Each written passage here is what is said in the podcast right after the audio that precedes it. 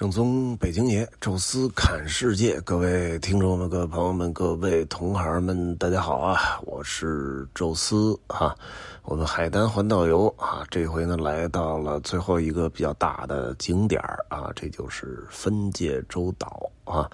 呃，头天啊住了一个比较差的酒店啊，不过好在吧，床上还算干净，而且床的那种状态还。达到了维也纳的水平啊，所以虽然有点膈应啊，但是还没影响休息。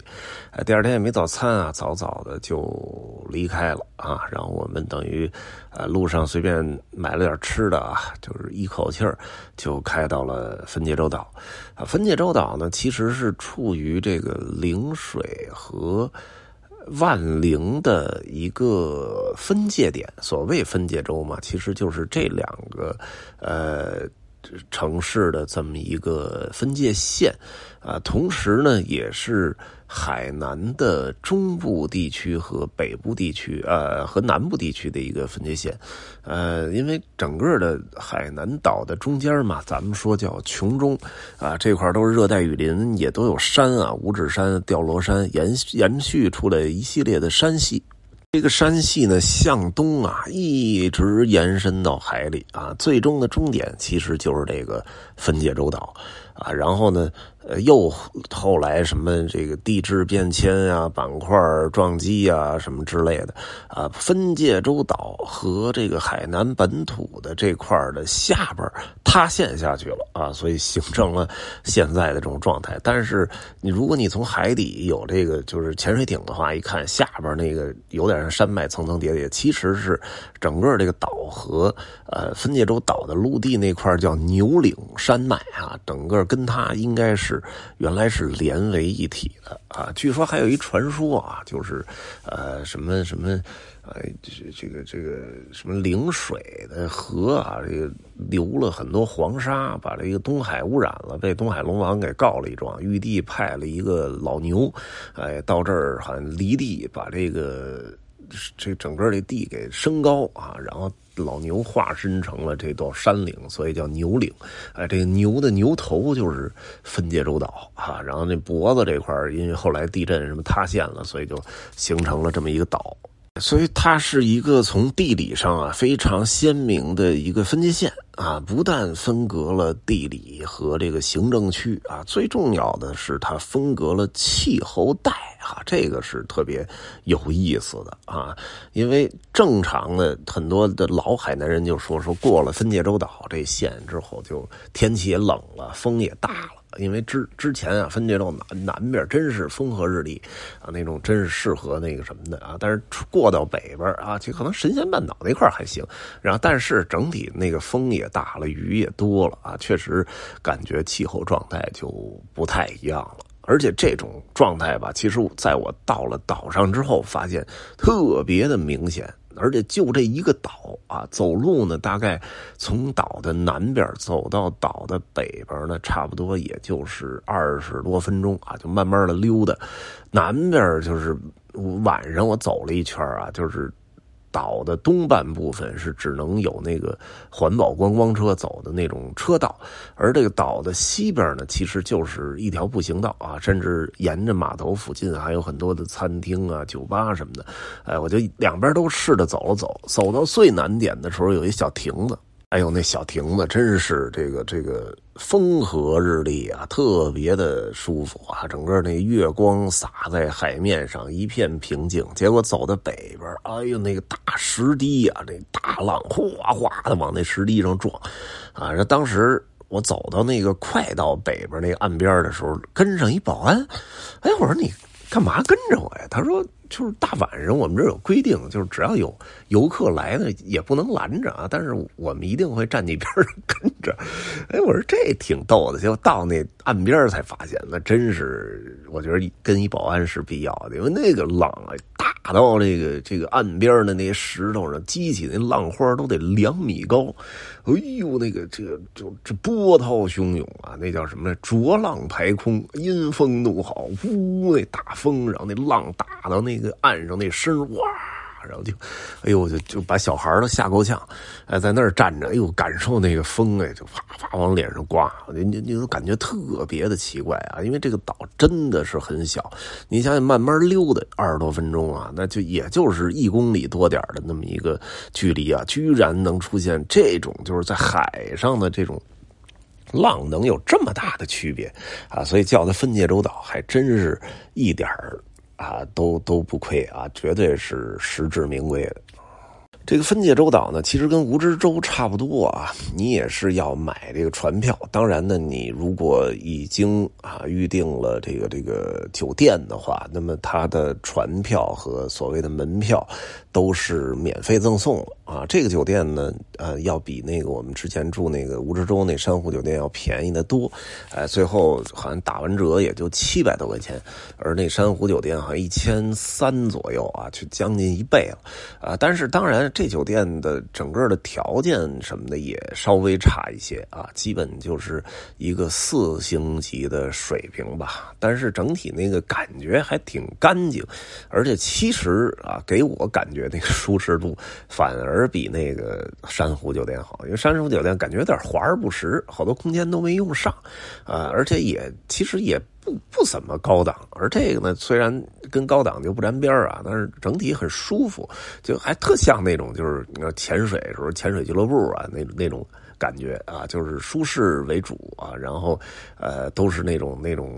那种水墨石的地板啊，然后也也洒点水什么的，也觉得也没关系，而且打扫的很很干净。我们这也是啊，凭借着订单啊，到这个分界洲岛的那个码头啊，它有一个很大的游客中心啊，那个车都是停边上啊，都是免费停车的啊，完了直接就呃先。要了船票啊，到那边换了船票之后啊，然后直接，呃，坐着船。这个船的时间也短啊，蜈支洲那个大概得开了二十分二十多分钟，哎，这个可能也就十来分钟吧，差不多就是它的一半的时间。啊，所以蜈支洲那个有人还会有点晕船啊，这个基本还没到晕船的时候就已经到了啊。上了之后呢，也是有一个专门的这个酒店的柜台哈，这个直接办这个入住啊，然后有有一个那种呃电瓶车哈，把我们给拉到我们那个房间的门口，因为他这个酒店的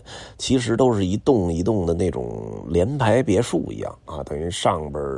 一层下边一层两层的哈，然后每每个每一排呢，大概连上到下大概有个十间房，呃，基本就是这么一个一个的小房，就分布在整个的这个岛的各个角落，呃，可能贵一点的房子应该是稍微高一点吧，位置稍微高一点。我们那个就是一个普通房间啊，所以就就其实离那个呃大堂也不远啊，坐车也就两分钟啊，走着可能也就三四分钟吧，因为有行李啊，先开始就坐车。后来其实就一直走着下到下边的步行街，他那个车呢其实也免费的，你就是打个电话，然后等一下就行。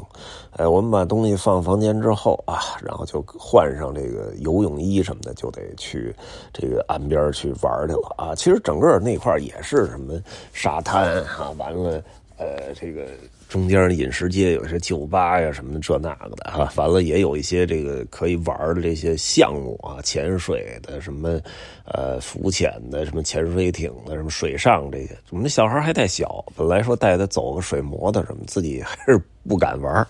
啊，说那就去这个分界洲岛最有特点的一个地儿吧，就是这个魔鬼鱼浅滩哈。话说啊，我们在那个大开曼群岛啊，就 Grand Cayman 那块当时坐游轮的时候就参加过这么一个项目啊，等于下了游轮之后啊。坐了一个中巴车，呃，给我们整体拉到那个就是浅滩那附近啊，然后又换了一个呃，这个这个小快艇啊，直接到了一个海中间但是其实那块就是一浅滩，大概也就是一米深左右啊。然后呢，那块其实有很多，应该都不是人工养殖，都是野生的魔鬼鱼。然后。这工作人员拿了一堆那种碎的什么鸡肉什么的，往那儿一放，血腥味儿一来，然后这些魔鬼鱼就冲过来了啊！然后你就可以抱着这魔鬼鱼拍照什么的。因为游客其实就那么多，大概十几二十个人，而魔鬼鱼大概得有个上百条啊，所以哎呦，我这感觉就是拍照都拍不过来啊，那个，呃，确实感觉挺好啊。但是这个我们当天下午去，我天哪，据说是有十四条魔鬼鱼啊，在那个浅滩养殖的啊，因为它远处有一网，两边都给网住了啊，相当于是一个大概呃。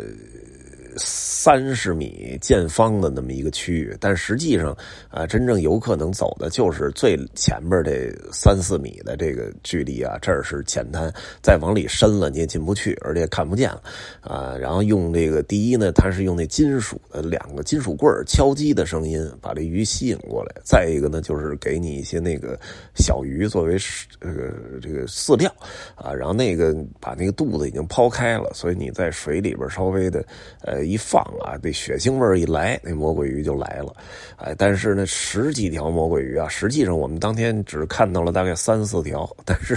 这前男人围着至少得五十人，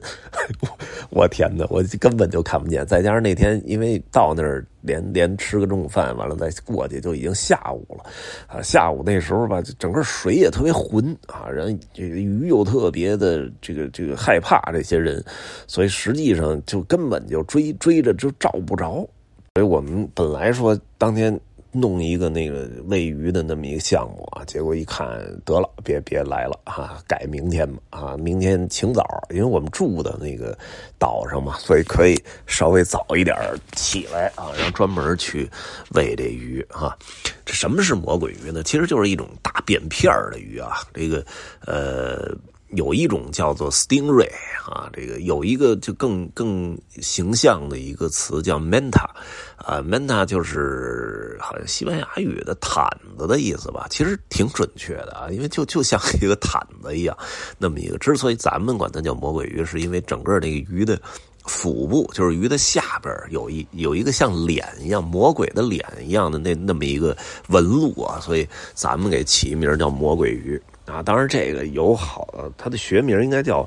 福分啊，那么一种鱼啊，也也也有说叫什么鱼的，反正呃，基本就是这种鱼。它实际上是个肉食的鱼类啊，吃这个小鱼啊或者小虾之类的。呃，有一个嘴也有牙，但是不太大，而且牙并不锋利啊，所以呃，喂它其实并没有什么太大的这个这个。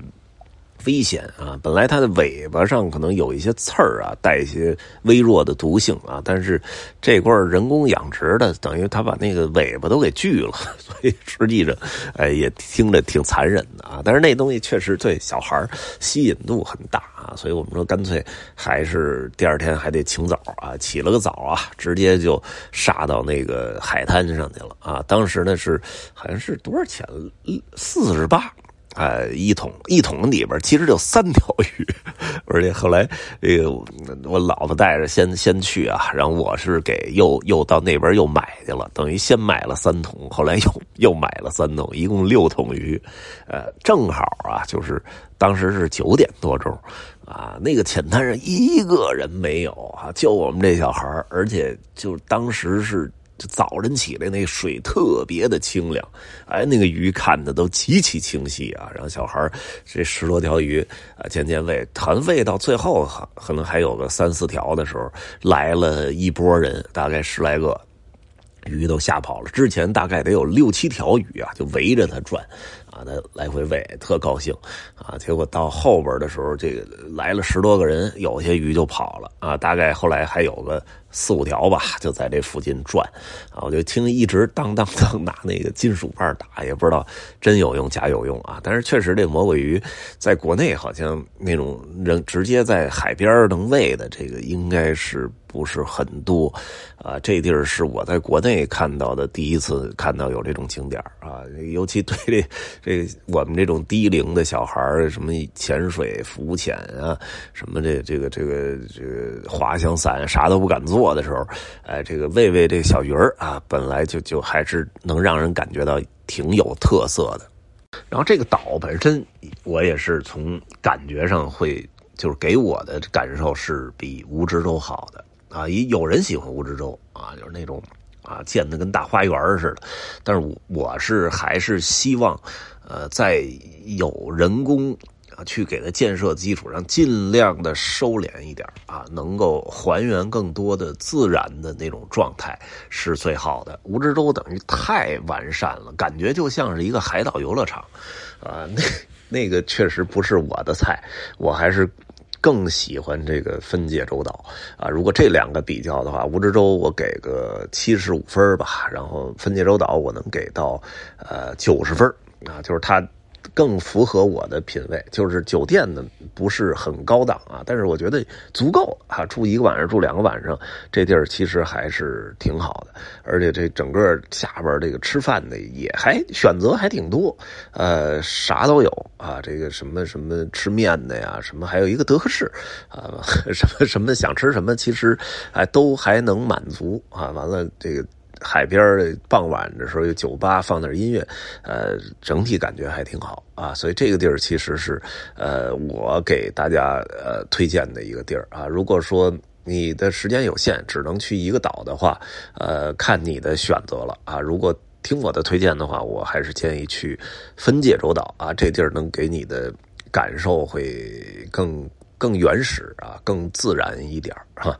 呃。第二天的时候呢，我们弄完这个魔鬼鱼啊，还是因为时间比较早，所以回去还是赶紧再洗个澡，啊，把衣服都换好了，哎，把行李都放上啊，这个存好了之后，哎，我们去这个简单找了个餐厅吃了个午饭，啊，这吃完饭之后啊，才这个坐船离开分界洲岛。离开之后呢，并没有直接开到这个。三亚的市区，而是停在了海棠湾，没去亚特兰蒂斯啊，去了它这个，呃，应该是整个海南最大的免税店啊，就是三亚什么国际免税城啊，所以下一期呢，跟大家聊聊啊，我们在国际免税城到底看啥了啊？这一期呢，就跟大家说到这儿吧，有什么想说的，欢迎大家在。音频下面留言，也欢迎大家加入听众群讨论交流。微信搜索“宙斯”微信号，这六个字汉语拼全拼，加入之后会邀请您进群。也欢迎大家关注我们，